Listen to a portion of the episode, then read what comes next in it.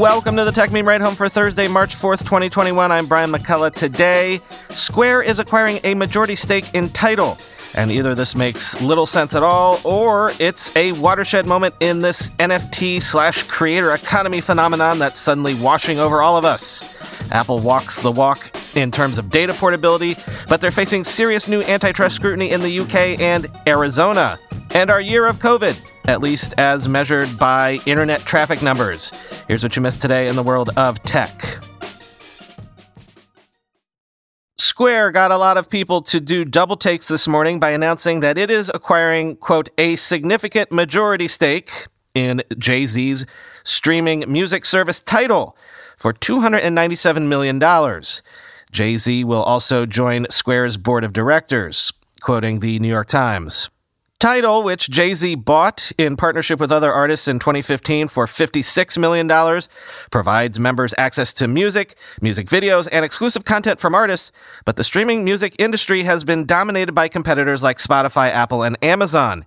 In 2017, Jay Z sold 33% of the company to Sprint for an undisclosed amount. After a merger, Sprint is now a part of T Mobile. Earlier this week, Jay Z bought back the shares from T Mobile, and most will be sold on to Square as part of this this deal. Mr. Dorsey and Jay Z began to discuss the acquisition, quote, a few months ago, said Jesse Dorogusker, a Square executive who will lead Tidal on an interim basis. It started as a conversation between the two of them, he said. They found that sense of common purpose, end quote. Mr. Dorogusker said Square, which was founded in 2009, will offer financial tools to help Tidal's artists collect revenue and manage their finances. Quote, there are other tools they need to be successful and that we're going to build for them, he said, end quote. So, this is one of those stories where the speculation and chatter around it is almost as interesting as the news itself. First, of course, you've got the celebrity angle Jay Z and Jack Dorsey. It actually turns out that they are good buds. They vacation together. You might have seen those yacht pictures from the paparazzi. Okay, but Square, a payments company, and Tidal, a music streaming service of somewhat dubious success. How does a tie up between them make any kind of sense? Here's what Jack Dorsey himself had to say quote, It comes down to a simple idea finding new ways for artists to support their work.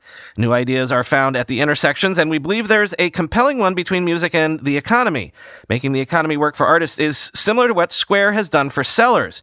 Square started 12 years ago by giving small sellers a simple tool in order to participate more fully in the economy and grow. We did the same for individuals with Cash App, which now enables a comprehensive set of financial services for folks who weren't able to access it before. Tidal started with the idea of honoring artists by being artist owned and led, focused on an uncompromised experience of the art. It's refreshing and right. The vision only grows stronger as it's matched with more powerful tools for artists, inclusive of new ways of getting paid. Given what Square has been able to do for sellers of all sizes and individuals through Cash App, we believe we can now work for artists to see the same success for them and us. We're going to start small and focus with the most critical needs of artists and growing their fan bases, end quote.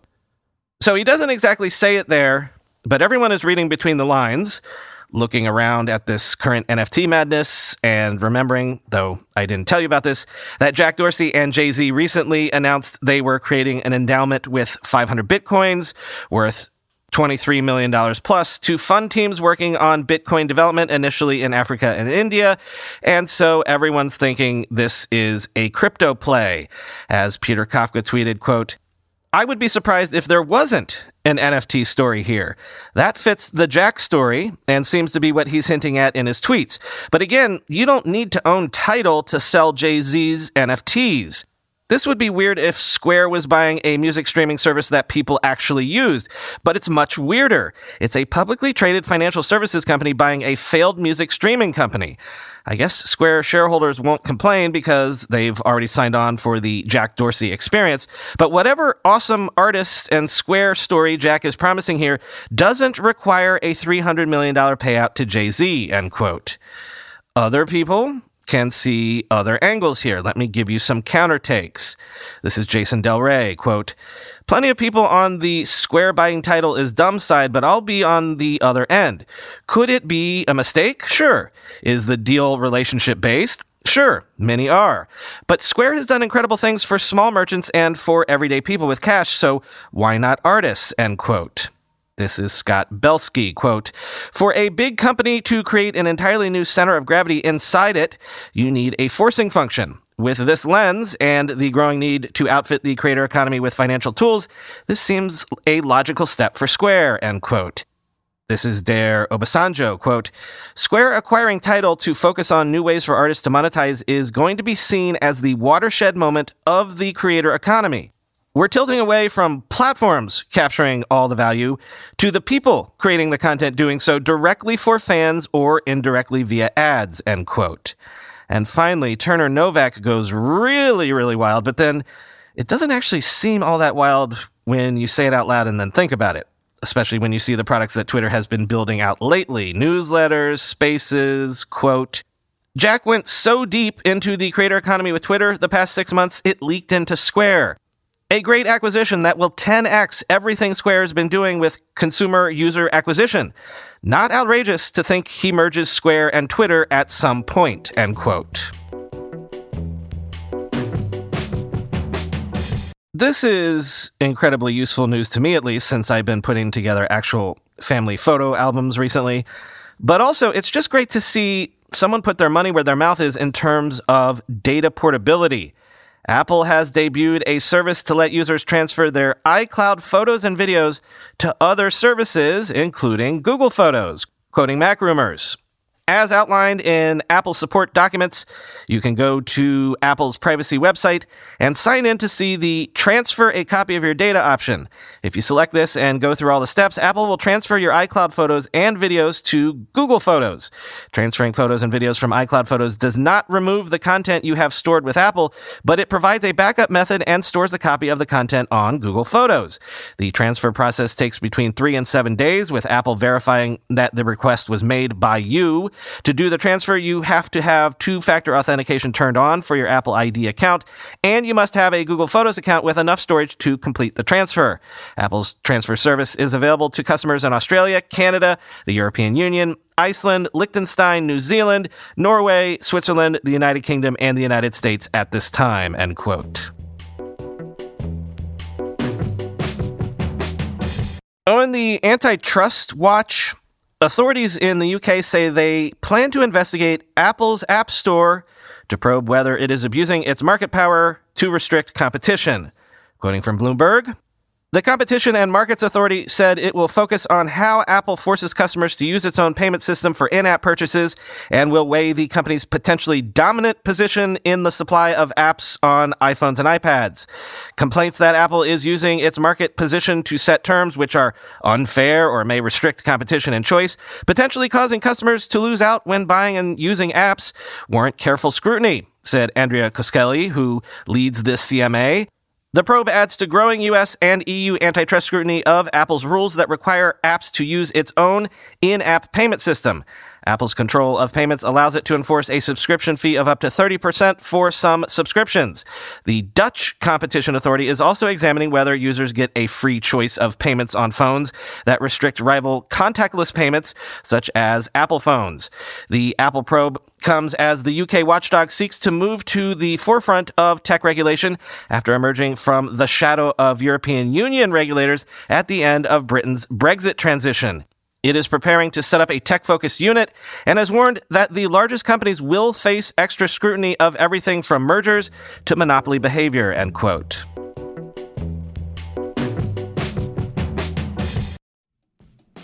When you go through airport security, there's one line where the TSA agent checks your ID and another line where a machine scans your bag. The same thing happens in enterprise security, but instead of passengers and luggage, it's end users and their devices.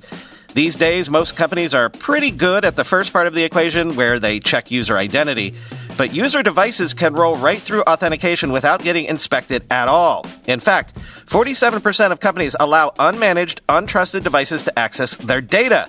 That means an employee can log in from a laptop that has its firewall turned off and hasn't been updated in six months, or worse, that laptop might belong to a bad actor using employee credentials. Kolide, finally solves the device trust problem. Kolide ensures that no device can log into your Okta protected apps unless it passes your security checks. Plus, you can use Kolide on devices without MDM, like your Linux fleet, contractor devices, and every BYOD phone and laptop in your company. Visit kolide.com slash ride to watch a demo and see how it all works. That's K-O-L-I-D-E dot com slash ride, kolide.com slash ride. With everybody fighting for attention, how can your business stand out and connect with customers? Easy. Get Constant Contact. Constant Contact's award winning marketing platform has helped millions of small businesses stand out, stay top of mind, and see big results fast. Constant Contact makes it easy to promote your business with powerful tools like email and SMS marketing, social media posting, and even events management. With Constant Contact, you'll reach new audiences, grow your customer list, and communicate more effectively to sell more, raise more, and fast track growth. Don't know much about marketing? No sweat. Constant Contact's writing assistance tools and automation features features help you say the right thing at the right time, every time. Plus, you can send with confidence knowing your emails are actually reaching your customers thanks to Constant Contact's best in class 97% deliverability rate. I use this and you should too. Tackle any challenge with Constant Contact's expert live customer support. Plus, everything's backed by their 30 day money back guarantee, so get going and start growing your business today with a free trial at constantcontact.com. Just go to constantcontact.com right now. Constant Contact, helping the small stand tall. ConstantContact.com. Speaking of, do you remember when it looked like briefly there was going to be a bill making its way through the North Dakota legislature that might put the smackdown on Apple's App Store rules? The bill was defeated, but the Arizona House of Representatives has passed Bill HB 2005, which would force Apple and Google to let apps in their app stores use alternative payment methods. The bill now heads to the Arizona Senate. You might recall that it was in the Senate where the North Dakota bill died, quoting The Verge. The legislation, a sweeping amendment to Arizona's existing HB 2005, prevents App Store operators from forcing a developer based in the state to use a preferred payment system, putting up a significant roadblock to Apple and Google's ability to collect commissions on in app purchases and app sales. It will now head to the state Senate, where it must pass before it is sent to Arizona Governor Doug Ducey. The amendment specifically prohibits stores exceeding 1 million downloads from requiring, quote, a developer that is domiciled in the state to use a particular in application payment system as the exclusive mode of accretive payments from a user, end quote. It also covers users living in Arizona from having to pay for apps using exclusive payment systems, though it's not immediately clear if that means developers outside Arizona can avoid paying commission to Apple and Google when they sell something to a state resident. The bill specifically exempts game consoles, quote, and other special purpose devices that are connected to the internet, end quote, and it also bars companies like Apple and Google from retaliating against developers who choose to use third party payment systems. The amendment narrowly passed the Arizona House Appropriations Committee last week in a 7 to 6 vote, which sent it to the floor of the state's House of Representatives for a full vote on Wednesday. Notable opponents of the bill have been Arizona Democrats who've argued that state legislatures shouldn't get involved in ongoing legal matters between companies in reference to ongoing antitrust lawsuits between Apple and Google and companies like Fortnite maker Epic Games. There was also concern the bill would interfere with interstate commerce and raise unconstitutionality claims, end quote. Is it just me, or can anyone else not make heads or tails these days of the politics of tech antitrust stuff, at least in terms of which party might be in favor or against which types of regulations?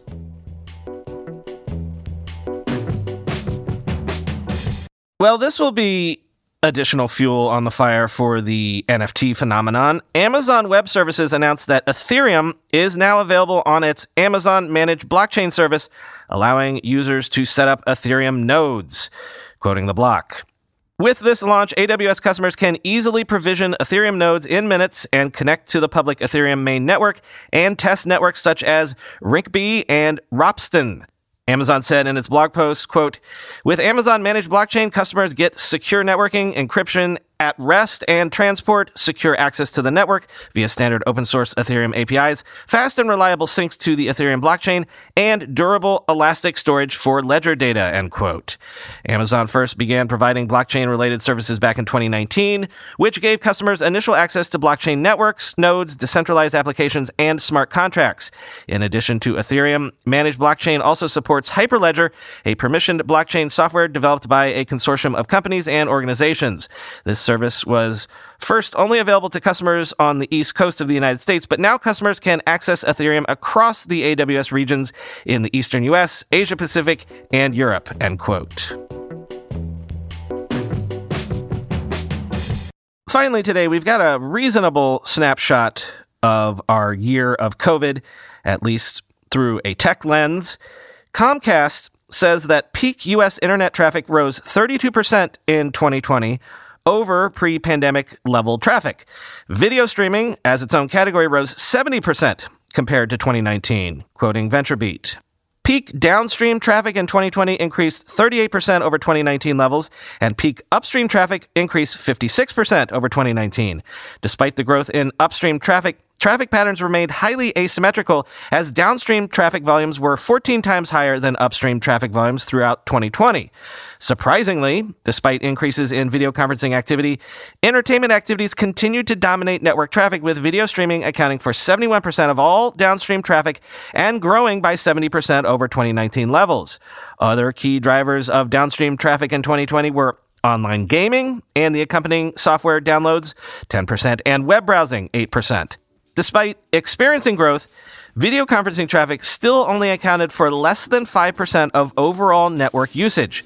For the first time, as Comcast customers surfed, streamed, and emailed more than ever before, they generated over a trillion internet requests, DNS lookups each and every day, end quote. So, our podcast NFT got a tiny little bit of press overnight. People seem to believe it is the first of its kind, or at least I will continue to believe that until I see evidence to the contrary. Have gotten a few bids on it, and, you know, frankly, it's just been super valuable as a learning experience so far. What I've learned is it's not very reliable yet to do this. It took a couple of tries just to mint the damn thing. And folks bidding on it have told me that it takes several false starts just to place their bids. And as I write this, I can't even get Rarible to load in order to see what the bidding has gotten up to. I'll definitely accept at least one of the bids at some point soon, just so we can see how this process works in terms of, you know, change of ownership, chain of providence, that sort of thing. Given the Square Tidal news today, one of the things that I've learned by doing this is super interesting. I can accept a bid, of course, and sell the NFT to someone, and I'll get paid the ETH for selling the ownership stake. But I also set it so that down the road, if the NFT changes hands again, I, as the original creator, get 20% of each sale. It's built right into the contract. No one can change the terms, and I don't even have to lift a finger. If money changes hands, the ETH is automatically deposited into my wallet. So I think you can see and connect the dots how this might be appealing to, I don't know, streaming music artists. Yeah, sort of starting to have a oh moment around all this, aren't we? Talk to you tomorrow.